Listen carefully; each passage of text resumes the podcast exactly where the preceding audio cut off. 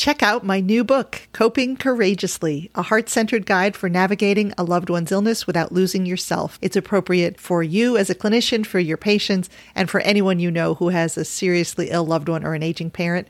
Check it out and tell a friend. Welcome to the Integrative Palliative Podcast, where we talk about integrative symptom management and physician well being, because every physician deserves to have satisfying work, and every patient deserves an effective and joyful physician. Let's get started. Welcome to the Integrative Palliative Podcast. I'm Dr. Delia Chiaramonte. Today, we are going to talk about what to do when your pet needs palliative care. Now we're talking about this because my Chihuahua Coco needs palliative care. And you may have heard her coughing and hacking in some of the recent episodes. Coco has a collapsing trachea and she essentially coughs all day long.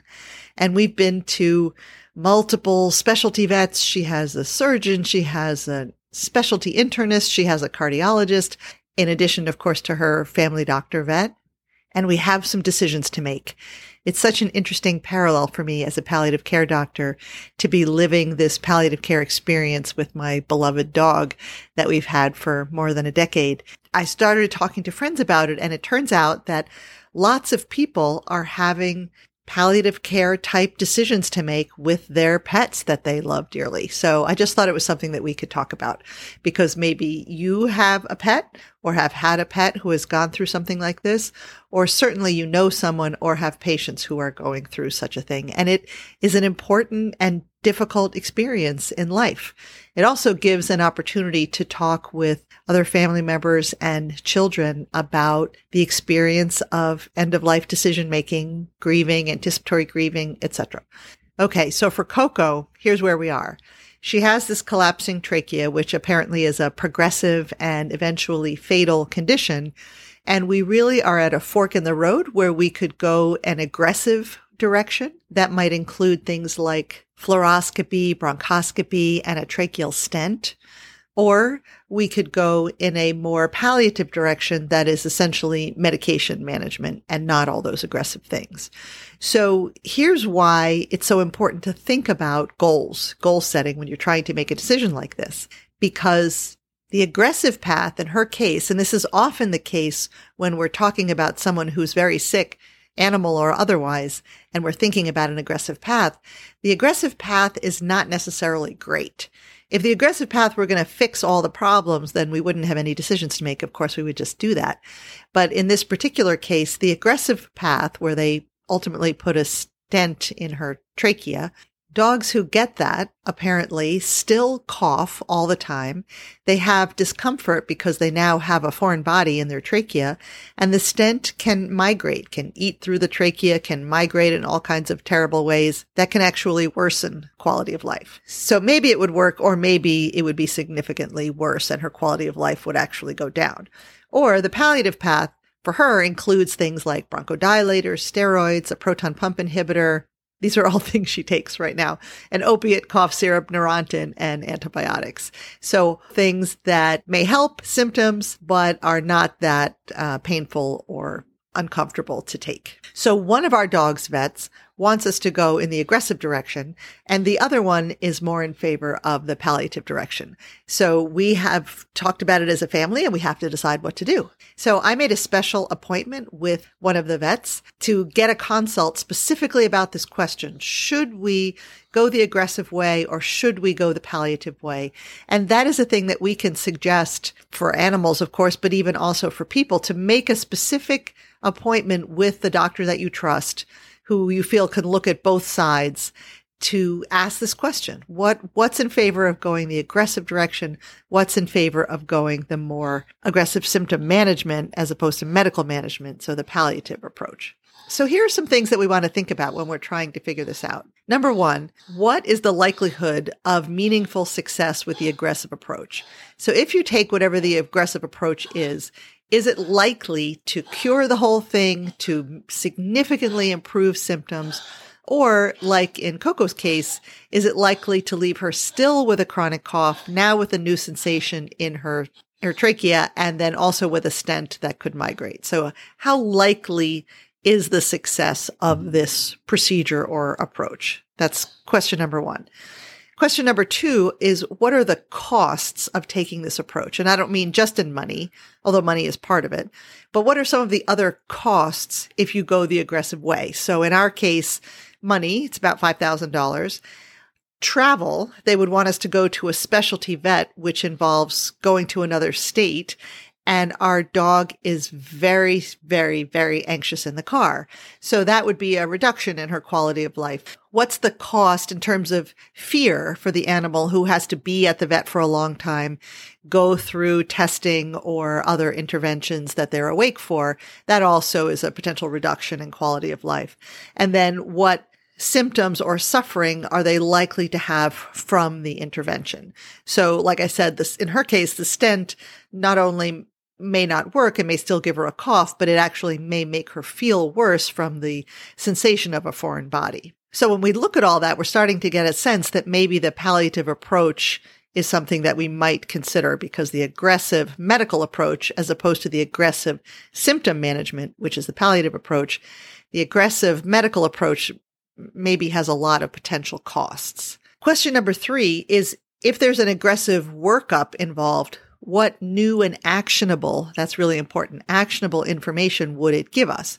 So, for example, one of the recommendations was to get fluoroscopy to look and see, confirm where exactly is the tracheal collapse and how severe is it. But when we thought about it, we thought, well, we already know she has it and we know it's pretty severe because she has symptoms all day long.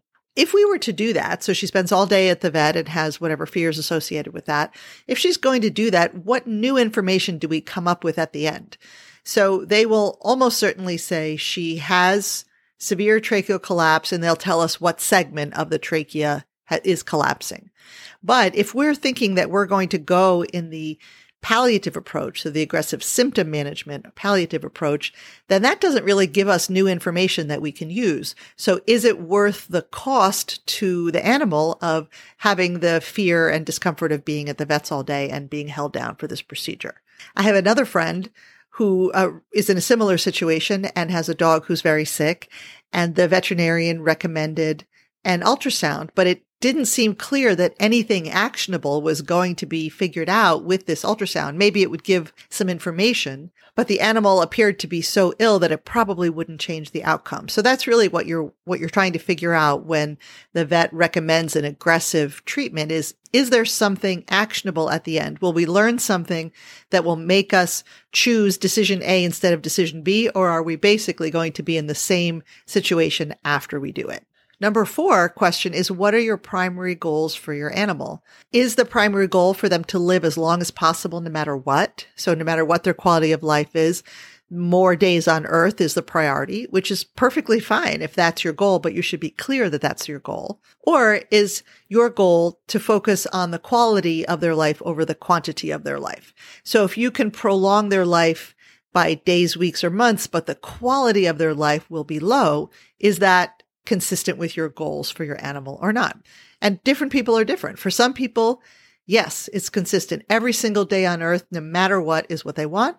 And for other people, they feel more like, well, I'm willing to give up some actual days on earth if I can improve the quality of the animal's life. And if prolonging their life prolongs suffering and makes their quality of life worse, then maybe that's not something that I'm interested in. So this comes up for us because Coco probably would live longer with the stent. Probably. Now, there's a possibility she might die during the procedure, but if she didn't die during the procedure, there is a possibility that she could live longer with the stent. But she would still be most likely coughing all the time, have a new unpleasant and concerning sensation in her trachea, and have the risk of migration of the stent, which could worsen her quality of life. So while the stent would clearly prolong her life, it's not clear that it would improve her quality of life and it might actually reduce it.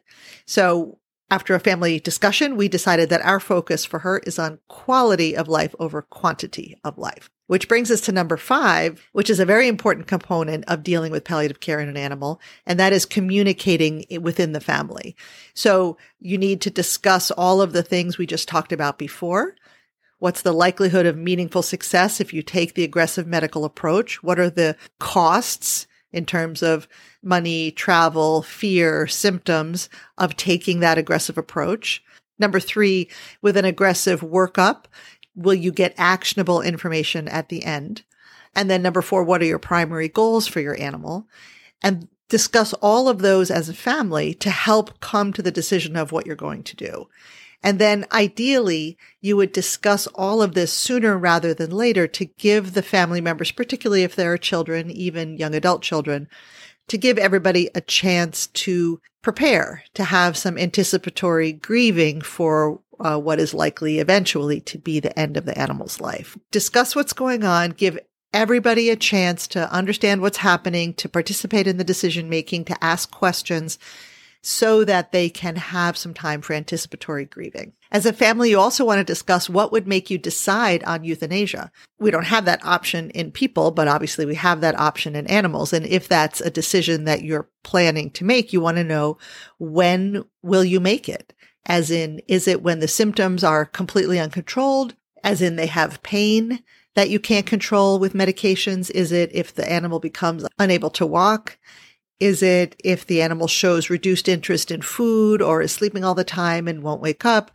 If you're planning on euthanasia, what would make you decide that maybe the time is coming soon? And then you want to decide what a good death would look like for your animal? Is it at home? There are veterinarians that will come to the home and do euthanasia in the home, which may be more comfortable and less scary for the animal than taking them directly to the vet's office. Is it important for the animal to be with their people rather than taking them to the vet and having them take the animal in the back? Maybe it's important for everybody to be gathered around the animal, either in the vet's office or at home. This can come up if you have a trip planned, for example, and you're concerned that the animal may not live until you get back, that you might actually make a decision that you want their death to be with you around them. And so you might make a decision to pursue euthanasia before you left for vacation. It may sound harsh, but it's not for convenience. If you're doing it to give the animal the very best death that you can, it is a loving decision sometimes to do that. Is it important that if kids are away from home at college, say that they come home to say goodbye or that you FaceTime them so that they can say goodbye? Is it important to do some kind of memento like photos or paw prints? And then think about in advance what you'll do with the remains. Sometimes people let the veterinarian deal with that. Sometimes they have the remains come back in a box and, and keep them in the home, sometimes in an urn. Sometimes they scatter them. There's, there's all kinds of ways to address that, but you want to think about that before, long before you're in that situation. And make sure that you give yourself some space to grieve, some time for anticipatory grief, and certainly some time for grief after the animal's death. Just like for people, it's important to have ceremony. Rituals and ceremony help us cope. So you might plan a funeral for your animal. You might plan an art piece. You might make a corner in your home with photos. You might make jewelry that has a picture of their paw print or their, a picture of their their face that you keep with you.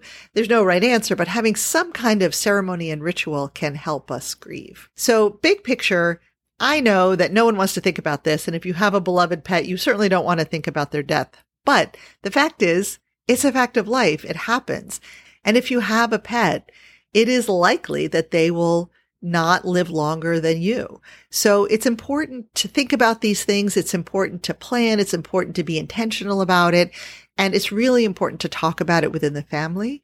And animals allow us to practice and model for our children how to think about and, and lovingly but bravely talk about end of life. What we've decided for Coco after discussion with our vet is we've decided to pursue the palliative approach, so the aggressive symptom management approach. And she's on tons of medicines. We're increasing her medicines so she's more comfortable. We're starting her on a new antibiotic now, which the vet thinks might help her be more comfortable. And we are giving her more treats than she ever used to get in her life before. And we're trying to appreciate every moment that we have with her. We're also talking to our kids about it. And even though it makes everybody sad, it does give us some time for anticipatory grief for preparing ourselves. And we make a lot of jokes about how spoiled she is now and how many treats she gets. So if you have an animal, this week I challenge you just to ponder these things for yourself. If your animal is anywhere near the end of their life, you might go through the steps that I talked about today that we're going through for Coco. If your animal is not near the end of their life, then you might just think about if something were to happen, what would your goal be for your animal? Would it be more days on earth, no matter what, even if the quality was not good? Or would it be focusing on quality, even if that meant that there might be fewer days left to spend with your animal? All right. Thank you so much. I'm so glad that you're here. If you know anyone whose pet is coming near the end of their life, please send them this episode to give them some support. And I'll see you next Thursday. Bye. This podcast was brought to you by the Integrative Palliative Institute, dedicated to whole person care for people with serious illness using all the tools that work. If you've always thought that there was a better way to practice medicine, you're right, and you've found your people. So help spread the word. Send this episode to a friend or colleague, leave a review on Apple Podcasts, and reach out anytime and come learn with me. You can find more information and training programs at integrativepalliative.com.